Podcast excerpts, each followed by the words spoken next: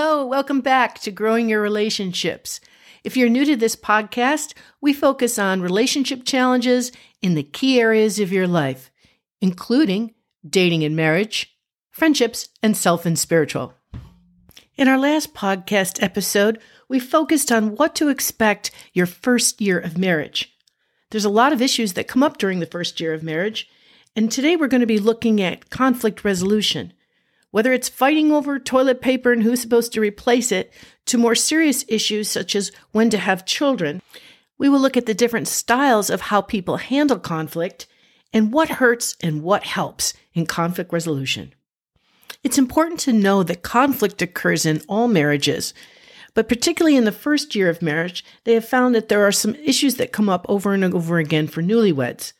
These include disagreements about handling money, how to balance work and family, sex and sex frequency, how to spend their time on the weekends, and dividing household tasks. Also, difficulties with in laws or families of origin.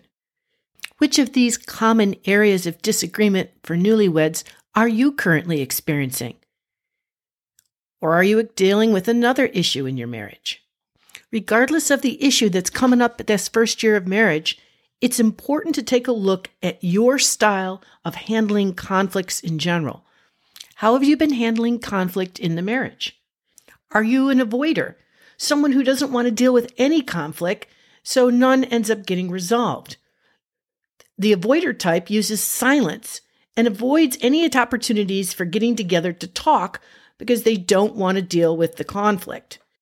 If you are an avoider, you'll find that the same issues will keep coming up again and again in your marriage because they never actually get addressed.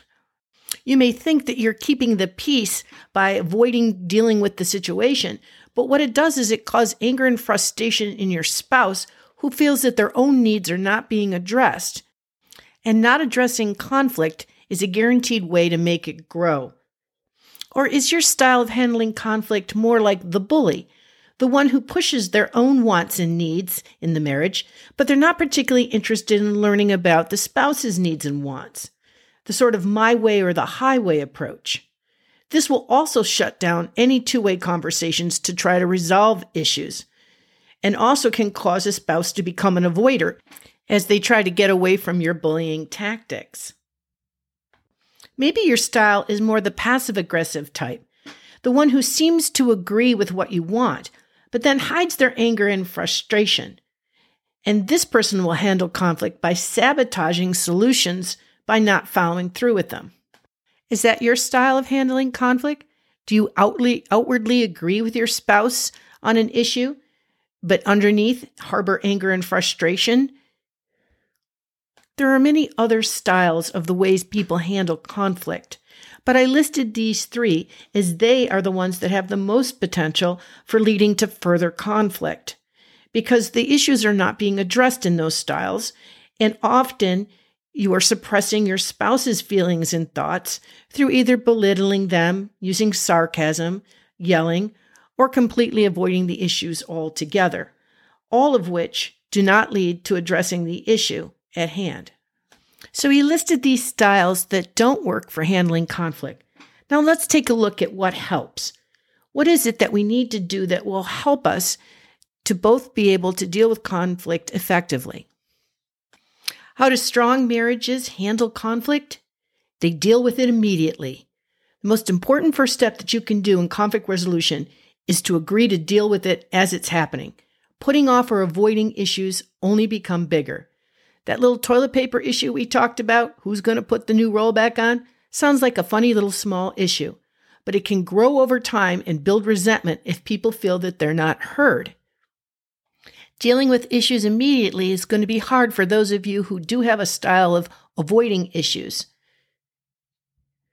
But the more you can make a decision to commit that you will address issues as they occur, the more you will be able to get through and resolve them.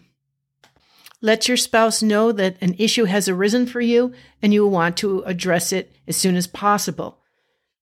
Talk to your spouse about a day and time to discuss the issue that works for both of you. Trying to demand that your spouse listen to your issue at a time that's not good for them will also lead to resentment and the issue will remain. After you set a date and time that works for both of you to talk about the issue, jot down clearly what that particular issue really is for you. For example, a spouse may say, I hate it when you keep leaving your dishes on the counter. But when you write down your issue, the underlying issue may be that you feel taken advantage of when someone leaves dishes on a counter. The clearer you are on what the underlying issue is for you, the better you'll be able to communicate that issue to your spouse, and the better you as a couple will be able to come up with some possible solutions. And before you head into that meeting with your spouse about your particular issue, make sure you know exactly what your typical style of handling conflict is. If your style is like any of the three that we mentioned, the avoider, the bullier, or the passive aggressive, you're going to want to make sure that you will be especially open to listening to what your spouse is saying is the issue for them. When you have your meeting and you clearly state what the issue is for you, you will next need to stay very open to listening to the spouse's thoughts and feelings about their issue so that you can identify where the two of you are disagreeing. While you're talking, observe the type of style of handling conflict that your spouse is using. Let them know how that style may be helping or hurting your way of handling the, the issue. Your spouse may be not even aware of what their particular style of handling conflict is. For example, you might be in a disagreement with your spouse and you notice that each time you try to bring up the issue, they roll their eyes. So when you go to have your talk, you would mention this. You would say, When I go to talk to you about issues, you roll your eyes. That makes me feel, and then fill in the blank. If it makes you feel frustrated, it makes you feel dismissed, so that they become more aware of how they are handling conflict. After you have each had an opportunity to clearly state your feelings and thoughts about a particular issue, and you've identified where it is that you seem to be disagreeing, this is the time when you give each other an opportunity to express a possible solution. Have each other brainstorm what possible solutions each of you feel might work, and then choose one of those solutions to start with, and you can test to see if it works. If it doesn't work, you go back to one of your other possible solutions until you find something that works for the both of you.